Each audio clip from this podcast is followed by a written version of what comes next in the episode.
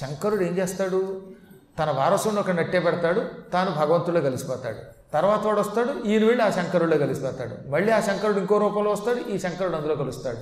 ఇలా ఒకళ్ళ తర్వాత ఒకళ్ళు మళ్ళీ ఆ శంకరుడిలో కలిసిపోతారట, కొత్త వారసుడి రూపంలో బయటకు వస్తారట.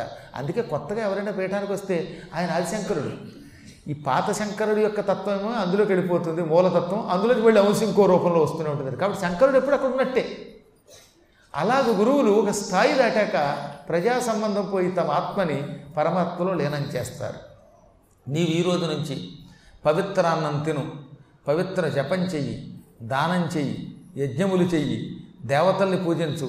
మొదట్లో పూజించగా నీ మనస్సులోనే నీ దేవుడు కనపడతాడు. ఆ విధంగా నువ్వేం చేస్తావు? ఉన్నతత్వం పొందుతావు. అన్నిటికీ మించి ఓంకారం లేకుండా ఏ మంత్ర జపం చేయకు, ఓంకారం నిన్ను రక్షిస్తూ ఉంటుంది అని పరిపరి విధాలుగా అతనికి ఎన్ని బోధించాలో అన్నీ బోధించాడు.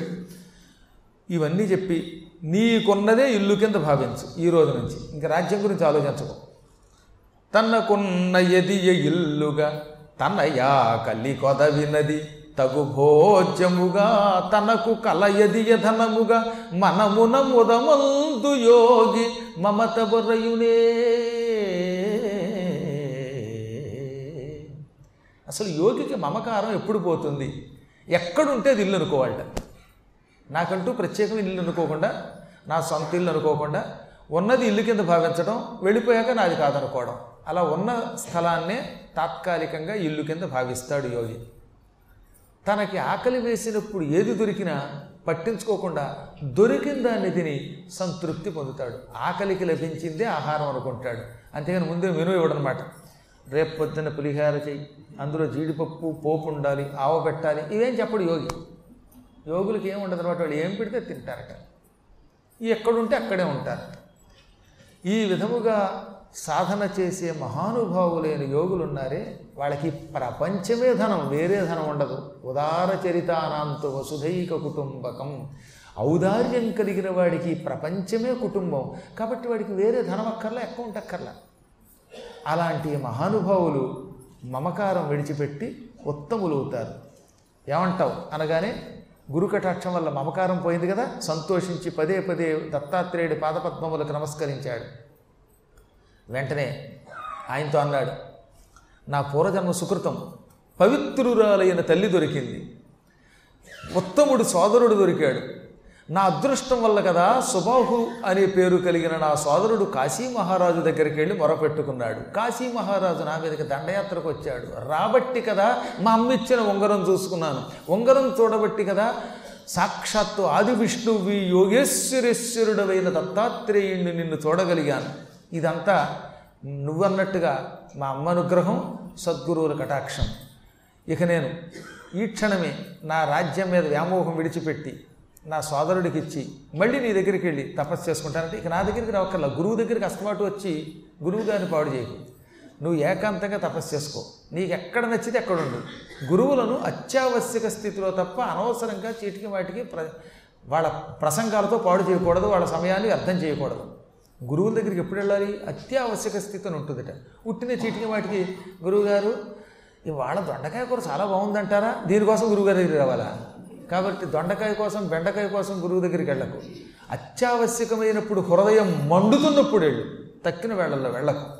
నీవు ఏకాంత ప్రదేశంలో తపస్సు చేసుకో అనగా అలాగే చేస్తానని బయలుదేరాడు. ఈ వెళ్ళేటప్పుడు ఆయన గడ్డం పెరిగిందిగా ఈ 2 రోజుల్లో, దాన్ని గీసుకోకుండా, నెత్తి మీద కిరీటం లేదు, కాస్త అడవిలోకి పోయి ఋషి దగ్గరికి వెళ్ళి రావడంలో బట్టలన్నీ కూడా మట్టి కొట్టుకుని ఉన్నాయి, చిరిగిపోయి ఉన్నాయి. ఒక ముక్కలో చెప్పాలంటే ఓ భిక్షుకుళ్ళ పిచ్చేళ్ళ ఉన్నాడు. ఈ పిచ్చి దుస్తులతో కాశీరాజు గారి దగ్గరికి వెళ్ళాడు. ఆ సమయానికే కాశీరాజు గారు అంతఃపురం అంతా ఆక్రమించేశాడు, రాజ్యం ఆక్రమించాడు. అలర్కుడు ఏమయ్యాడో చూడండి అంటే ఎక్కడా కనపట్లేదన్నారట. కాశీరాజు చాలా ఉత్తముడు కదా, రాజ్యంలో గడుగు పెట్టాడే కానీ ఎక్కడ పౌరులకి కానీ, అంతఃపురంలో ఉన్న వాళ్ళకి కానీ, పిల్లలకు కానీ ఎవ్వరికీ రవంత కీడు తలపెట్టలేదు. అసలు ఆయనకి యుద్ధం చేయాలో కోరికొదటండి, కేవలం స్వభావుడి కోసం ఈ పని చేశాడు ఆయన. అందుకే ఆయన సింహాసనం మీద కూర్చుని, ఈ అలర్కుడి సింహాసనం మీద, సుబాహులు వారు ఎక్కడున్నారో చూడండి, ఆయన రాజ్యానికి ఇప్పిద్దాం అనగానే సుబాహుడు వచ్చాడు. మా సోదరుడు పట్టుబడిదాకా ఈ రాజ్యం నాది కాదు అన్నట్ట. నీ వాడు పారిపోయాడయ్యా, రాజ్యం నాకు దొరికింది కదా అంటే, అబ్బే నాకు రాజ్యమా, మావాడు కావాలి, నాకు వాడి మీద ఉంది కసి, వాడు దొరికేదాకా రాజ్యం స్వీకరించనన్నట్ట. ఈలోపు మహారాజా ఎవరో ఒక భిక్షుకుడు మీ దర్శనం కోరుతున్నాడు అన్నారు కాపల వాళ్ళు. భిక్షుకులు ఎవరైనా సరే లోపలికి సరాసరి రావచ్చు అన్నాడు ఆయన. ఈ మట్టి కొట్టుకుపోయిన బట్టలతో, పెరిగిన గడ్డంతో, పిచ్చేళ్ళ ఉన్న ఏది నిన్నటిదాకా రాజుగారు, ఇప్పుడు భిక్షుకుడు. ఏది పౌరుల దృష్టిలో పాపం పౌరులు అంతటి రాజుగారిని భిక్షుకుడు అనుకున్నారు, కాపల వాళ్ళు భిక్షుకుడు అనుకున్నారు.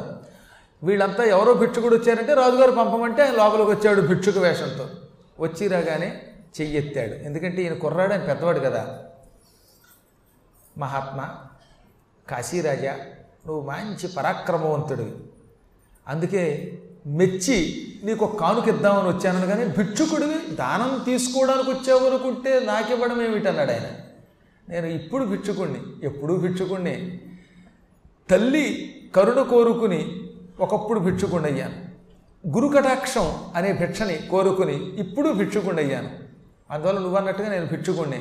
అసలు ఈ లోకమే భిక్షుకులతో నిండిపోయింది, శివుడే ఆది భిక్షుకుడు, అందరం భిక్షుకులమే, ఎప్పుడూ ఇతరుల దగ్గర ఏదో ఒకటి కోరుతూనే ఉంటాం, కోరుకునేవాడల్లా భిక్షుకుడే అన్నాడు ఆయన. ఓరి వీడేవాడరా బాబు ఈ భిక్షుకుడు ఎంత గొప్ప రహస్యం చెబుతున్నాడు, వేదాంత రహస్యం అంటూ ఉండగా, మహారాజా ఇంకా ఇక్కడ నీకు అర్థం అవ్వలేదా, నేనే నిన్న మొన్నటిదాకా ఈ సింహాసనం మీద కూర్చుని పరిపాలించిన అలర్క మహారాజు గారిని, ఇప్పుడు భిక్షుకుని అయ్యాను. మనందరం కూడా ఆ ఈశ్వరానుగ్రహం ఉంటే దాని మీద కూర్చుంటాం, ఆ ఈశ్వరానుగ్రహం తేడా వస్తే ఇలా భిక్షుకులం అవుతాం, ఇటు భిక్షుకుడైనా అటు రక్షకుడైనా మొత్తం మీద జీవికి వాడి కర్మఫలం తప్పదు. దేని మీద వ్యామోహం ఉంటే ఆ వ్యామోహం వాడిని పతనుణ్ణి చేస్తుంది, ఆ వ్యామోహం విడిచిపెడితే ఉత్తముణ్ణి చేస్తుంది. నువ్వు నా సోదరుడి కోసం రాజ్యం అడిగావు, ఇవ్వకుండా అహంకరించాను, నేను యుద్ధం జరిగింది, ఓడిపోయాను, రహస్యంగా పారిపోయాను, ఇప్పుడు నాకు ఈ రాజ్యం మీద వ్యామోహం పోయింది, ఈ రాజ్యం అంతా నీకు, తద్వారా మా సోదరుడికి ఇచ్చేస్తున్నాను, తీసుకోండి అనగానే ఆయన నవ్వి, ఏమయ్యా రాజ్యం తీసుకోమంటే నేను తీసుకుంటానా, నాకెందుకు బాబు, నాకేమీ వద్దు రాజ్యం. ఇదేమిటి రాజ్యం తీసుకోమంటే వద్దంటావు అన్నాడు ఈ కాశీరాజు గారు స్వభావపండి. స్వభావుడికే తిరిగి కాశీరాజు, ఇదిగో చూడు ఈయన రాజ్యం ఇచ్చేస్తున్నాడు మీ సోదరుడు, ఎలాగో నీ సోదరుడు దొరికితే పుచ్చుకుంటానన్నావు కదా, పుచ్చుకుంటే నాకెందుకు రాజ్యం అన్నట్ట, మరి నీకు రాజ్యం అక్కర్లేనప్పుడు ఎంత గొడవ ఎందుకు తెచ్చావన్నట్ట అంటే, అదేంటో నేను చెబుతాను అని ఇప్పుడు అలర్కుడు చెప్పాడు. మా అన్నయ్య యోగి, నేను యోగి మాత అయిన మదాలస పుత్రుణ్ణి, నాకు సంసార వ్యామోహం, ధన వ్యామోహం, సుఖభోగాల మీద వ్యామోహం ఉన్నాయి. ఈ వ్యామోహంతో ఇప్పటికీ ముసలితనం వచ్చినా నా పిల్లలకి పట్టాభిషేకం చేసి అడవికి వెళ్ళి తపస్సు చేసుకుని శరీరం విడిచిపెట్టాలనే కోరిక పొందట్లేదు. ఈ భోగాల్లో పడి ఎక్కడ నేను నాశనం అయిపోతానో నేను నా మీద జాలి చూపించి మా అన్నయ్య నిన్ను ఆశ్రయించాడు, అంతేనా అన్నయ్య అనగానే సుబాహుడు పరిగెత్తుకుంటూ వచ్చి, శభాష్రా నా తత్వం కనిపెట్టావు అన్నట్టు. పాపం అంటే తమ్ముడు కనిపెట్టాడు, ఇప్పుడు జ్ఞానం వచ్చింది కనుక ప్రేమగా కౌగిలించుకుని, నాయన నిన్ను కొంచెం కష్టపెట్టానని ఏమనుకోకు, హాయిగా తపస్సు చేసుకుంటున్న నాకు ఎప్పటికప్పుడు నువ్వు గుర్తుకొచ్చావు, ఎందుకు గుర్తుకొచ్చావో తెలుసా, పరమ పవిత్రురాలైన అమ్మ ఒకానొకప్పుడు నేను అడవికి వెళ్ళిపోతుంటే నీ సోదరుడికి రాజ్యాకాంక్ష ఎక్కువ, వాడిని రక్షించు, నువ్వు తప్ప తక్కిన సోదరులు వాడిని పట్టించుకోరు, వాళ్ళు మరీ వైరాగ్య సంపన్నులు, తీవ్ర వైరాగ్య సంపన్నులు కనుక వాళ్ళు ఇతన్ని పట్టించుకోరు, నువ్వు మధ్య మధ్యలో తపస్సు ఆపి నీ సోదరుడి గురించి ఒక దృష్టి ఉంచు అని చెప్పింది. అమ్మ కోరిక చెల్లించడానికి నీ దగ్గరకు వచ్చి రాజ్యం అడిగితే నువ్వు ఇచ్చేస్తావు, దానివల్ల నీకు వైరాగ్యం రాదని గ్రహించి ఈ కాశీరాజుని ఎంత ఉసిగొలిపి దండయాత్రకి పంపి నిన్ను ఓడించి నీకు చావాలన్నంత కోరిక తెప్పించి తద్వారా గురువుగారి దగ్గరికి పంపించి ఈ తీవ్ర వైరాగ్యం వచ్చేలా చేశాను అనగానే ఆయన చాలా ఆనందపడి, నీలాంటి సోదరుడి యొక్క అనుగ్రహం నాకు కలిగింది, నేను ఇంక అడవికి వెళ్ళి తపస్సు చేసుకుంటాను అన్నట్ట. అప్పుడు కాశీరాజు అన్నాడు, మీ ఇద్దరు బాగానే ఉన్నారు, మధ్యలో నన్ను అనవసరంగా యుద్ధానికి పంపించి నానా గందరగోళం చేశారు, తమ్ముణ్ణి యోగిని చేయడానికేమో అన్నయ్య గారిని మన్నించి ఆయన చెప్పిన మార్గంలో నడుచుకుని యోగి అవ్వడానికి తమ్ముడు, ఇద్దరూ మొత్తం మీద మీ రాజ్యం వదిలేసిపోతున్నారు, మధ్యలో ఈ రాజ్యం నేనేం చేసుకుని అన్నాడు ఆయన. అప్పుడు సుబాహుడు, నువ్వు ఇంకా రాజువే, కుర్రాడివి, ఈ రాజ్యం వెలుకో, ఓ కాశీశ్వర రాజ్యము గైకొను, ఓ కాశీశ్వర ఈ రాజ్యం నువ్వు సేకరించు, హాయిగా పరిపాలించంటే, నాకెందుకు బాబు, నేను ఈ రాజ్యం కోరుకోవడం లేదు, నేను కూడా మీలాగా వైరాగ్యం కోరుకుంటున్నాను. ఇప్పుడు కాశీరాజారావు అన్నాడు తెలుసా, మీ ఇద్దరి యొక్క సంభాషణ విన్నాను. అన్నగారేమో నాకు రాజ్యం వద్దంటాడు, తమ్ముడు వద్దంటాడు. తమ్ముడిని వైరాగ్యం చేయడానికి అన్నగారు ఎంత గొడవ చేశాడు అంటే మీ ఇద్దరు అడవికి వెళ్ళి తపస్సు చేసుకుని ముక్తి పొందుతారా, నేను మాత్రం ఈ రాజ్యాన్ని ఏలుకుంటూ భుక్తిని పొందనా, నాకు భుక్తి కదా, నాకు ముక్తి కావాలి అనగానే, మహారాజా ఎంత అమాయకుడు అయ్యో, భగవంతుడు పుట్టుకతో ప్రతివాణ్ణి వైరాగ్యం చెయ్యడు. నువ్వు ఒకవేళ మాతో పాటు అడవికి వచ్చిన 5 రోజులు పైక మళ్ళీ పరిగెత్తుకుని ఇంటికి వస్తావు. నా సోదరుడికి నీకు ఎంత తేడా ఉంది, నా సోదరుడు వార్ధక్యంలో ఉన్నవాడు, నువ్వు నవయౌవనంలో ఉన్నవాడివి. ప్రతి వ్యక్తి జన్మ ఎత్తాలి, ఎత్తిన తర్వాత విద్యాభ్యాసం వంటి వాటిని సంపూర్ణముగా పెద్దలు చెప్పిన మార్గంలో అలవరుచుకోవాలి, అంటే చదువుకోవాలి, పెద్దవాడవ్వాలి, భార్యాభర్తల సంబంధం ఏర్పాటు చేసుకోవాలి, సంపాదించాలి, గృహస్థ వ్యవస్థను నిర్వహించాలి. క్రమంగా వార్ధక్యం వచ్చాక అప్పుడు ముని వృత్తిని అవలంబించాలి, యోగాభ్యాసంతో ప్రాణం విడిచిపెట్టాలి. అదే చిన్నప్పుడే వైరాగ్యం కలిగినటువంటి కొంతమంది జ్ఞానులు ఉంటారు, ఎక్కడో అరుదుగా బాల్యం నుంచి వైరాగ్యంతో ఉంటారు, వాళ్ళకి వర్తించవు. కానీ బాల్యం నుంచి వైరాగ్యం లేకుండా ఏదో పెద్దవాడు చెప్పాడు కదా, వాడెవడనో చూసి మనం సన్యాసం పుచ్చుకుందామంటే వాడి ఇంద్రియములు వాడి మాట వినవు. అప్పుడు బలవంతమైన ఇంద్రియములకు లొంగి వాడు పాడైపోతాడు. నేను నా తమ్ముడిని ఇదే యవ్వనంలో ఉంటే అడవికి తీసుకెళ్ళేవాడిని కాదు. అతడు వార్ధక్యంలో ఉన్నాడు. వార్ధక్యంలో ఉన్నప్పుడు గృహస్థాశ్రమం విడిచిపెట్టాలి. గృహస్థు అయినటువంటి వాడు వార్ధక్యంలో ఇంకా కుటుంబం అనే వ్యామోహంలో పడితే, డబ్బు పిచ్చలో పడితే భ్రష్టుడు అవుతాడు, చివరికి ఎన్నో నీచి జన్మలు ఎత్తుతాడు. అందుకని ఏ వయస్సుకు తగిన రీతిలో అలా ప్రవర్తించాలి.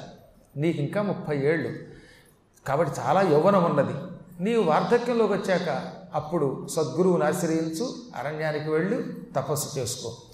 చేసేటప్పుడు ఏ పని చేసినా ఇది నేను చేస్తున్నాను అనుకోకు, అహంకరించకు, ప్రజల్ని కన్నబిడ్డల్లా చూడు అని అతనికి బోధించవలసింది బోధించి తమ్ముడిని వెంట పెట్టుకుని అరణ్యానికి వెళ్ళిపోయాడు. అడవిలో అలర్కుడు ఘోర తపస్సు చేశాడు, మహాతపస్సు చేశాడు, నిర్మలమైన జ్ఞానం పొందాడు. ఆ జ్ఞానంతో క్రమక్రమంగా ఆయన శరీరం విడిచిపెట్టాడు. అప్పుడు ఆయన తలపై నుంచి ఒక అద్భుతమైన కాంతి వచ్చింది. ఈ మూర్ధం మీద నుంచి, సహస్రార కమలం మీద నుంచి ఆయన ప్రాణవాయువు పైకి లేచింది. ఆ ప్రాణవాయువు పక్కన సుబాహుడు చూస్తూ ఉండగానే వెళ్ళి దత్తాత్రేయుడిలో కలిసిపోయింది. ఇక్కడ అంతే ఆశ్చర్యం చూడండి. నిజానికి సుబాహుడు పెద్దవాడు, కానీ కుర్రాడికి ముందు జ్ఞానం వచ్చింది. ఎందుకో తెలిసిన, మొదటి నుంచి వైరాగ్యంతో తపస్సు చేస్తున్నా మధ్య మధ్యలో తమ్ముడి మీద కొంత దృష్టి పెట్టడం వల్ల ఈయన మనస్సు చెదిరిందిట. నెలకోసారైనా మనస్సు చెదిరిపోయిందిగా, నా తమ్ముడు బాగుపట్టలేదు, తమ్ముడు బాగుపట్టలేదు అనుకోవడం వల్ల కొంత యోగం దెబ్బతిందిట, చిత్తవృత్తి దెబ్బతిందిట. అందువల్ల ఈయనకి ఆలస్యంగా మోక్షం వచ్చింది. ఒక్కసారి వైరాగ్యంలో గడువు పెట్టాక మళ్ళీ అటువే వెళ్లకుండా పూర్తిగా గురువు గారి మీదే మనస్సు రక్షణ చేయటం వల్ల ఈయన చాలా తొందరగా భగవంతుడిని చేరాడు. అందుకే మనం ఎప్పుడు భగవద్ధ్యానం మొదలుపెట్టామన్నది కాదు, ఎంత మన మనస్సు అక్కడ లగ్నమయ్యింది అన్నది ముక్తి. మనకు ముఖ్యమైనది ఏంటనమాట, మనస్సు లగ్నం చేయటం. పొద్దున్న నుంచి సాయంకాలం దాకా 365 రోజులు, చిన్నప్పటి నుంచి చచ్చేదాకా కృష్ణ కృష్ణ అన్న, ఆ కృష్ణ అంటున్నప్పుడు మనస్సు లగ్నం అవ్వకపోతే వాడికి ముక్తి రాదు. అదే ఎన్నో పాపాలు చేసి హఠాత్తుగా పశ్చాత్తాపం వచ్చి కృష్ణ అని ఒక్కసారి దృఢమైన మనస్సుతో అన్నాడా టక్కన కలిసిపోతాడు. మనం చూసాక పుండరీకుడు టక్కన భగవంతులో కలిసిపోయాడు. వాడు కూడా ఉండి ఎన్నో నియమాలతో ఉన్న వాళ్ళ అన్నగారు, వాళ్ళ తమ్ముడు ఒకడు ఉన్నాడు, పెద్దమ్మ కొడుకు, వాడు ఎక్కడే ఉండిపోయాడు. ఇది భగవంతుని యొక్క నిర్ణయం. కాబట్టి మనం గుర్తుపెట్టుకోవాల్సింది, సాధనకి మనస్సు లగ్నం చేయడం. మీకు ఇక్కడ తమాషా చెప్పాలి. చాలా కాలం క్రితం ఒకసారి నేను తిరుపతిలో దర్శనానికి వెళ్ళాను. నా వెనకాలో ముందో కానీ గుర్తులేదు, కానీ ఒక ఆయన తన భార్యతో, కొడుకుతో, కూతురుతో, మొత్తం కుటుంబంతో వచ్చాడు.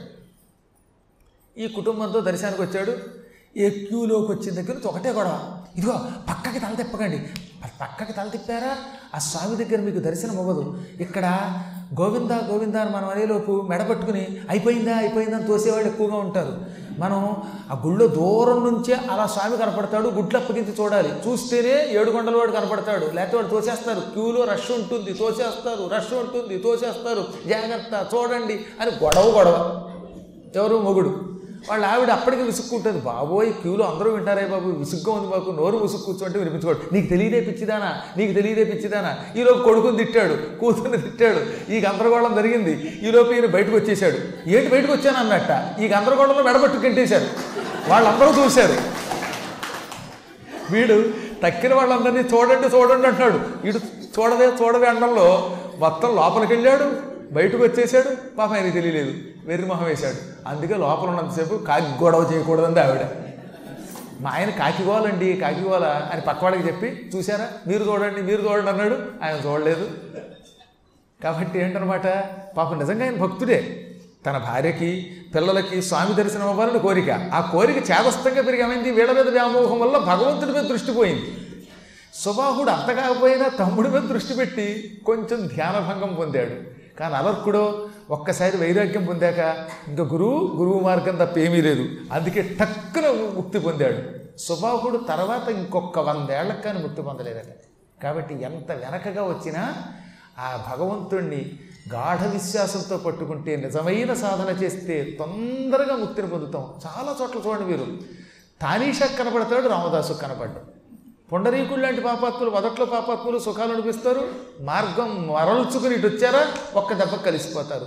గుణనిధి లాంటి వాడు కుబేరుడైపోతాడు. ఎప్పుడు రోజు గుళ్ళోకి వెళ్ళి ప్రదక్షిణ చేసి కాసేపు గుర్తునిట్టుకు వస్తాడే, వీడి పాపం మళ్ళీ మళ్ళీ జన్మలు ఎత్తుతూనే ఉంటాడు. ఎందుకంటే వీడికి దేని మీద అంత దృఢమైన భక్తి ఉండదు కనుక, గాఢ భక్తి ఉండదు కనుక. ఈ విధంగా ఆ మహానుభావుడు అలర్కుడు దత్తాత్రేయుడిలో కలిసిపోయాడు.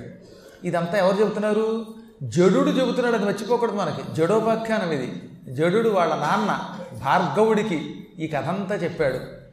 కావున అయ్యలర్క విభుకైవడి నిర్మలినాత్మయోగమున్ నీవును ముక్తి సిద్ధికయి నిష్టనొనర్పు నిరంతరంబు తండ్రి వినుమింక కర్మముల త్రిక్కున నేనును చెక్క మోక్షలక్ష్మీ వితతానుభూతికయి చేసెద కనకునేగి యత్నమున్. నాన్నగారు ఇప్పుడు మీకు అర్థమైంది కదా, నీవు కూడా అలర్కుడిలాగా ఈ సంసార వ్యామోహం విడిచిపెట్టు. అయ్యో నా కుమారుడు 16 ఏళ్ళు వచ్చేదాకా మాట్లాడకుండా మౌనంగా ఉన్నాడు, వాడు చదువుకోలేదు, ఇలాంటి వ్యామోహాలు విడిచిపెట్టు. అమ్మ నువ్వు కలిసి ఏదో ఇంతకాలం మీరు చేయవలసిన పుణ్యకర్మలు చేశారు, నా పూర్వజన్మ రహస్యం చెప్పాను, 15,000 జన్మల్లో నేను ఎక్కడెక్కడ ఏ జన్మ ఎత్తానో అదంతా ఉందని చెప్పాను, మీరు అవన్నీ విన్నారు. దత్తాత్రేయుడి దగ్గరికి నేను తీసుకెడతాను మిమ్మల్ని, ఆయన దగ్గరికి ఆయన పాదాలు అందరం పట్టుకుందాం. ఆ గురువుగారు అలర్కుడికి చెప్పిన యోగ మార్గం మనకి చెబుతాడు, మనకి మమకారం పోయేలా చేస్తాడు. ఆ మమకారాన్ని విడిచిపెట్టి యోగాభ్యాస తత్పరులమై మనం ఆయన్ని సేవించి ఈ జన్మలోనే ముక్తిని పొందుతాం. మళ్ళీ మళ్ళీ జన్మలొద్దు, ఏదో కర్మ వల్ల ఈ జన్మ వచ్చింది, మళ్ళీ ఎందుకు పునర్జన్మలు కోరుకోవటం? ఏదో ఒక కర్మయోగం వల్ల చిన్న చిన్న పొరపాట్ల వల్ల మళ్ళీ మళ్ళీ జారిపోయి జన్మెత్తుతున్నట్టు మనం. లేకపోతే కిందటి జన్మలో ఆయన గురువు అని చెప్పాం కదా, అది మర్చిపోకూడదు మనం. ఈ జడు పూర్వజన్మలో ఏకంగా దత్తాత్రేయుడిని ఆశ్రయించి విద్యలు పొంది శిష్యులు బాగు చేసిన గొప్ప గురువు. కానీ కించిత్ కాలం ఏమనుకున్నాడు, నేనే గురువుని, గురువుగారు అవడం నేనే గురువుని, నా అనుగ్రహంతో శిష్యులు పైకి వస్తారు, అసలు గురువుగారికి నేనే పేరు తెచ్చిపెట్టాను అనుకున్నట్ట. కేవలం ఒక పొరపాటు చేసి గురువుగారి కంటే నేను గొప్పవాడినని గురువుగారిని ధిక్కరించిన ఆ చిన్న తప్పుకి ఆయన తీసుకుని చచ్చిపోయాడు. అదృష్టం ఏమిటి, చచ్చే ముందు మళ్ళీ గురువుని తలుచుకున్నాడు. అందుకే పూర్వజన్మ జ్ఞానంతో పుట్టానని చెప్పాడు, అది మర్చిపోవద్దు మనం, పాత విషయం. అందువల్ల మళ్ళీ పొరపాట్లు చేయొద్దు, ఈసారి సంపూర్ణ శరణాగతి పొందుదాం. ఏమంటాం అనగానే, నువ్వు కుమారుడివా, నా పాలిటి సద్గురువువి, ఇంతవరకు నీవు చెప్పినట్టు విన్నాను, నన్ను నీ తల్లిని తీసుకుని నువ్వు ఆ దత్తుడి దగ్గరికి వెళ్ళు, నీవు చెప్పినట్టు నడుచుకుంటాను, గురుపాదాలు ఆశ్రయిస్తాను, తరిస్తాను అనగా అప్పుడే వాళ్ళిద్దరిని వెంట పెట్టుకున్నాడు, తీసుకువెళ్ళి దత్తాత్రేయుడి పాదాల మీద వాళ్ళని పారవేశాడు. ఈ శరీరమునకు ఈ జన్మలో వీళ్ళు తల్లిదండ్రులు, ఆయన వీళ్ళు మా అమ్మ నాన్న అనలేదండో, ఈ పార్థివ శరీరానికి ఈ జన్మలో వీళ్ళు తల్లిదండ్రులు. ఏ జన్మలో ఎవరు తల్లిదండ్రులు ఎవరికేం తెలుసు. ఈ జన్మలో దేహం ఇచ్చిన వాళ్ళు, ఈ పుణ్య దంపతులను అనుగ్రహించు గురుదేవా అన్నాడు. ఆయన పాపం వాళ్ళని దగ్గరకు తీసుకుని తనను ఐక్యం చేసుకున్నట్ట. ఒక సద్గురువు దగ్గరికి ఇటువంటి ఉత్తములు వెళ్ళడం వల్ల ఆ గురువుని కన్నటువంటి తల్లిదండ్రులు కూడా ఆయనలో కలిసిపోయారు. జడుడి యొక్క ఉత్తమత్వం వల్ల, జడుని యొక్క ప్రభావం వల్ల, జడునికున్న గురుభక్తి వల్ల, జడు అనేక జన్మల్లో గురువుగారి సేవ చేయటం వల్ల, అంతఃపూర్వ జన్మలో దత్తుడి యొక్క భక్తుడు అవడం వల్ల, ఆయనకి జన్మనివ్వడం వల్ల ఈ తల్లిదండ్రులిద్దరూ కూడా, ఈ భార్గవ దంపతులిద్దరూ కూడా సాక్షాత్తు సద్గురువైన దత్తాత్రేయుడిలో పూర్తిగా లీనమైపోయారట. అంటే పునర్జన్మ లేకపోవడం కాదు, ఆయనలో కలిసిపోవడం అంటే ఏంటనమాట, సాయుధ్యం పొందారు, ఆయనే అయిపోయారు వాళ్ళు. ఒక ఉత్తమ పుత్రుడు పుట్టాడు, 16 ఏళ్ళు మాట్లాడలేదు, హఠాత్తుగా మౌనం విప్పాడు, తల్లిదండ్రులకు మోక్షం ఇచ్చాడు. అటువంటి కొడుకుని కన్నా తండ్రి తల్లి అదృష్టవంతులయ్యారు. వాళ్ళకి ముక్కిచ్చాడు, కొడుక్కి ఇవ్వలేదు ఆయన, తల్లిదండ్రులకు ఇచ్చాడు. నీవు వెళ్ళి తపస్సు చేసుకోమన్నాడు. అప్పుడు ఆయన ఏం చేశాడు, గురువు గారికి నమస్కరించి దగ్గరలో ఉన్న ఒక కేకారణ్యానికి వెళ్ళాడు. అవిద్య అనే చీకటిని తొలగించే సూర్యుడు జ్ఞానం అంటే గురువుగారు ఉపదేశించిన జ్ఞానం. ఆ మార్గాన్ని, గురువుగారు ఉపదేశించిన మార్గాన్ని మనస్సులో పెట్టుకుని తాను కూడా మహాసాధన చేసి ఆ తర్వాత విముక్తి పొందాడు ఈ జడు కూడా. ఈ కథంతా ధర్మపక్షులు జైమిని మహర్షికి చెప్పాయి. అప్పుడు జైమిని మహర్షి నాకు సృష్టిక్రమని చెప్పమని అడిగాడు. సృష్టి యొక్క విచిత్రము, మనువుల చరిత్ర చెప్పన్నాడు. ఈ కథని మా అందరికీ గురువైన మార్కండేయుడు చెప్పాడు అని ఆ మార్కండేయుడు క్రోష్టుకేను ఒక మహర్షికి చెప్పిన రీతిలో చెప్పడం మొదలు పెడతాడు. ఇంకెక్కడి నుంచి మనకు సృష్టిక్రమం, మహానుభావులైన 14 మంది మనువుల చరిత్ర వస్తుంది. ఆ మనువులలో రాబోయే మనువు సావర్ణి మనువు అన్నమాట. ఆ సావర్ణి మనువు 8వ మనువు, అతని చరిత్రే దుర్గా సప్తశతి. ఈ విధంగా మనువుల చరిత్రలో భాగంగా సప్తశతి కూడా వస్తుంది. కాబట్టి తక్కిన 21 రోజుల కార్యక్రమం ఉన్నది. శ్రద్ధగా వస్తే అత్యంత పవిత్రమైన కథలు ఉంటాయి. అందులో తప్పక వినవలసిన చరిత్రలలో 3 కథలు మాత్రం వినాలి. ఒకటి సారోచేష మనువు, 2వ మనువు వరూధిని ప్రవరుల కథ, 3వవాడు ఉత్తమ మనువు, అది కూడా విని తీరవలసింది. తర్వాత అన్నిటికంటే మించి 8వ మనువు సూర్య సావర్ణి మనువు, ఆయన అమ్మవారి పరమభక్తుడు, ఆయన కథ. అన్నీ వినండి. ఇవి మాత్రం, ఇవి వచ్చే రోజుల్లో మాత్రం పొరపాటు కూడా ఆలస్యం చేయకుండా వినండి.